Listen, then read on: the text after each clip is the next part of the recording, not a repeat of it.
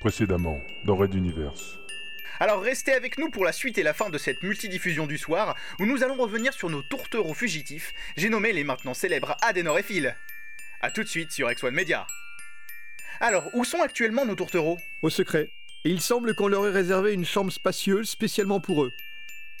Angélus, que peut-il arriver maintenant à Phil et Adenor? Plusieurs options sont sur la table, le bannissement d'Exode ou du transporteur numéro 7, l'emprisonnement à durée variable, Donc en fait, que cela soit le choix de la passe de Magellan comme destination, le devenir de Philgood et Adenor Kerichi, ou l'orientation politique de notre devenir sur Antares 4, tout se joue durant les séances du Conseil des commandants, et peut-être même celui-ci précisément. On peut dire ça, en effet.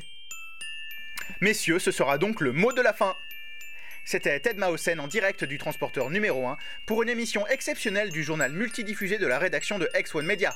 Mais nous ne sommes pas encore complètement remis du carnage qu'a été l'attaque des pirates, qui a coûté la vie à plusieurs centaines de membres, dont le baron Bazavèche, mon prédécesseur. J'en profite au nom de toute sa population pour remercier infiniment la solidarité des autres transporteurs. Tous debout autour de la table de la salle de réunion. À l'exode. Le verre d'Arlington était vide, vide comme la motivation de Runta. Avec cette envolée confraternelle, le rusé politicien venait simplement de signaler qu'il faudra toujours compter avec lui, quoi qu'il arrive. Red Universe.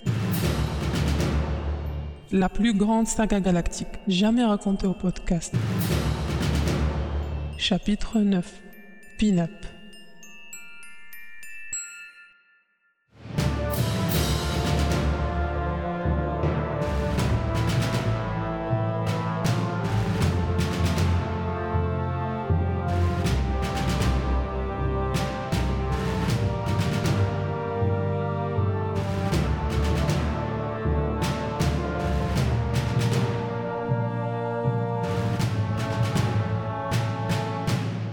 Treizième épisode. Le temps s'écoulait. On avait abordé la trajectoire du voyage dans la passe, les quantités de fournitures par priorité, les montants alloués à chaque transporteur, intimement liés au don des exodés, mais également à la rente allouée par Materwan pour faciliter le départ de tous ses opposants. Il restait cependant la répartition des chasseurs et autres croiseurs pirates qui avaient été absorbés par la flotte de l'Exode suite à la bataille du transporteur numéro 2. Je propose donc de lier cette comptabilité à un choix de formation des transporteurs pour la période de la traversée de la passe. Personnellement, je ne pensais pas que les pirates oseraient attaquer des vaisseaux de la taille de nos transporteurs. Je vous accorde que depuis l'affaire de la station numéro 1 avec les tentatives d'infiltration que M. Junta a endiguées avec brio, mais également l'épisode dramatique de la bataille de Bazavech contre le... comment s'appelait-il déjà? Le sénéchal Petrovac, c'est un homme cruel et sans pitié, et donc un puissant chef pirate. Compléta JFil, pensif, les yeux dans le vague. Il avait, à lui seul, monté une des plus grandes flottes de la piraterie. Et vous l'avez laissé filer?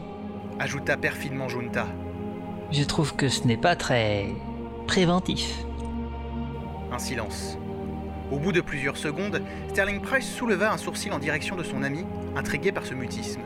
Il n'y a pas que Petrovac chez les pirates. Nous n'aurions guère pu que le remettre aux autorités de la station Pignata et celle-ci se serait empressée de le libérer pour éviter les représailles. De plus, je pense que celui-ci est dorénavant aux avec d'anciens rivaux qui peuvent profiter de sa faiblesse actuelle pour le démettre. Je ne serais pas étonné que sur Pignata nous ayons des échos de guerre de clans internes et que celle-ci nous aurait peut-être protégés ces derniers mois en occupant les pirates. Momumba ignorait cette connaissance aiguë du colonel du monde de la piraterie. En fait, à bien y réfléchir, il ne connaissait pas grand-chose de la vie passée de ses amis de la révolution Castix. Il serait, par exemple, bien en peine de faire le curriculum vitae précis de Benkana avant qu'elle n'intègre les rangs de la rébellion. C'était amusant. Lui, l'homme des codes et des transmissions, ignorait beaucoup de choses de ses propres amis intimes. Pour déjouer les pirates, il faut nous regrouper. Nous n'avons guère le choix. En répartissant les croiseurs, disons par groupe, on obtiendrait trois groupes de transporteurs. Cela pourrait marcher, je pense. Onawan était une experte en stratégie et celle-ci avait le mérite d'apporter une réponse simple et pratique au premier abord, mais... Et pourquoi pas tous en même temps? Sept transporteurs, trois croiseurs et une quinzaine de chasseurs de tout gabarit. Cela devrait faire réfléchir nos ennemis potentiels, non? Hélas, colonel, j'ai peur que cela ne tente les pirates à s'unifier pour réussir coûte que coûte à manger un morceau du gâteau. Voyez-vous, rien n'attire plus les meutes de loups qu'un troupeau de brebis ou de moutons, même gardés par deux ou trois chiens. A raison, je vote pour trois groupes de transporteurs. Qui est de mon avis? Les mains se levèrent et Sterling Price, ainsi que JF Hill, se rangèrent du côté des groupes de vaisseaux quand Momumba et Benkana s'abstinrent. Le colonel Arlington voyait un autre risque, celui de désunir encore un peu plus la flotte de l'Exode, les partisans d'un système royaliste et libéral allaient se mettre entre eux, les anciens révolutionnaires allaient faire de même, et qu'arrivera-t-il après? Mais il se fit une raison et suivit JF Hill quand il s'agit de définir les groupes. Peut-être que le danger des pirates était suffisamment grand pour passer celui d'une possible scission de l'Exode au second plan. On aurait donc trois séries de transporteurs pour la traversée de la passe de Magellan. Le colonel J.F. La commandant Ben Cana et le colonel Sterling Price formeraient le premier convoi avec un croiseur et quatre chasseurs lourds. La lieutenant-colonel Onawan et son frère, le politicien Junta, formeraient le second convoi avec, en plus du croiseur, quatre chasseurs légers pirates et deux chasseurs du transporteur numéro 4. Le général Décembre et le colonel Arlington formeraient le dernier convoi avec un autre croiseur et huit chasseurs lourds et légers. Le risque d'une attaque pirate contre ce dernier convoi étant élevé, ils bénéficieront donc de deux chasseurs lourds, celui du transporteur numéro 6 de JF Hill, et deux légers supplémentaires, provenant du transporteur numéro 2 d'Onawan, Pirate. Mon général, nous devrons nous préparer au pire, vous en êtes conscient? Bien sûr, colonel Arlington. Mais je ne me suis jamais défilé devant une bataille, et je suis prêt à relever celle-ci sans aucune hésitation.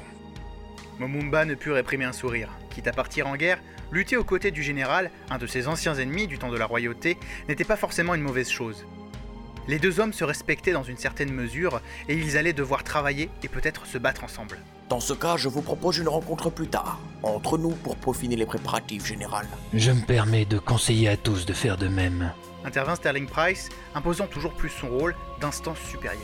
La traversée de la passe dure presque un mois et l'ennemi peut apparaître n'importe quand. Général, qu'y a-t-il donc encore à l'ordre du jour? Décembre ruminait de plus en plus aux interventions outrancières de ce noble haillon de Sterling Price, qui lui volait ses répliques et même son poste de président de séance. Hmm, encore quelques-uns, colonel. Nous devons aborder un autre ennemi tout aussi redoutable, Materwan et ses sondes automatiques suicides.